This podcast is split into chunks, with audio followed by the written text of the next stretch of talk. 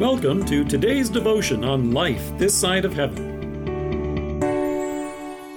The Word of God from Luke chapter 14, verses 7 to 11. Jesus said, When someone invites you to a wedding feast, do not take the place of honor, for a person more distinguished than you may have been invited. If so, the host who invited both of you will come and say to you, Give this man your seat. Then, humiliated, you will have to take the least important place.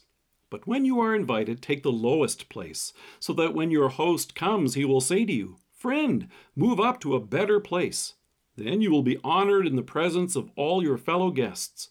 For everyone who exalts himself will be humbled, and he who humbles himself will be exalted. On May 11th, back in 2010, England's Grenadier Guards were assembling for a group photo in London.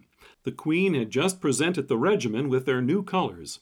It was a large group picture, and the soldiers of the 1st Battalion and other units attached to it took their place shoulder to shoulder on the stands before the Wellington Barracks. It was an impressive sight, with sharply dressed soldiers in their red dress uniforms, silver buttons, and crisp black hats, standing row upon row. Her Majesty was escorted by senior officers to the section of chairs left open at the center.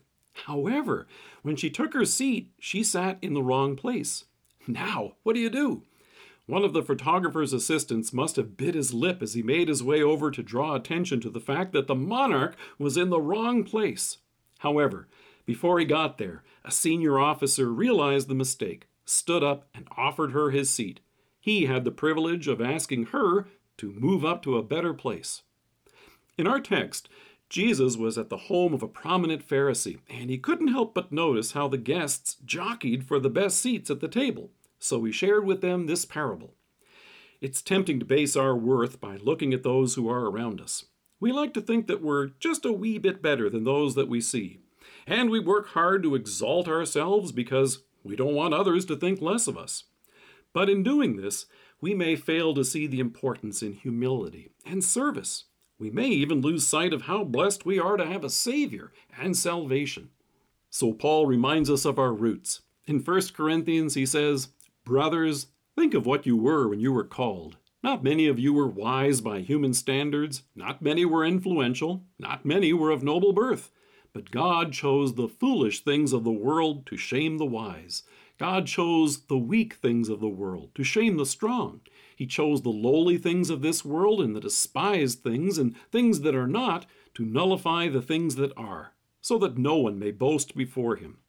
Wow, that's humbling, isn't it? In Ephesians, the apostle reminds us you were separate from Christ, excluded from citizenship in Israel, and foreigners to the covenant of the promise, without hope and without God in the world. But he goes on to say, But now in Christ Jesus, you who were once far away have been brought near through the blood of Christ.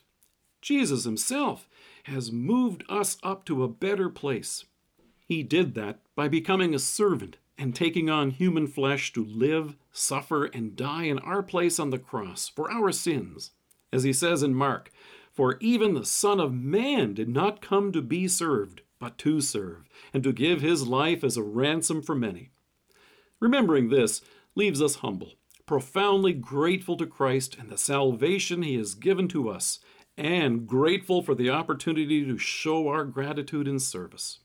Let us pray. Gracious Savior, whenever I'm tempted to exalt myself, thank you for calling me to repentance, that I may confess, Forgive me.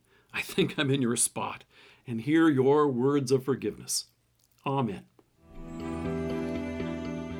Thank you for joining us. If you're listening to us by podcast or on Alexa, we invite you to browse the resources that are available on our site at lifethissideofheaven.org.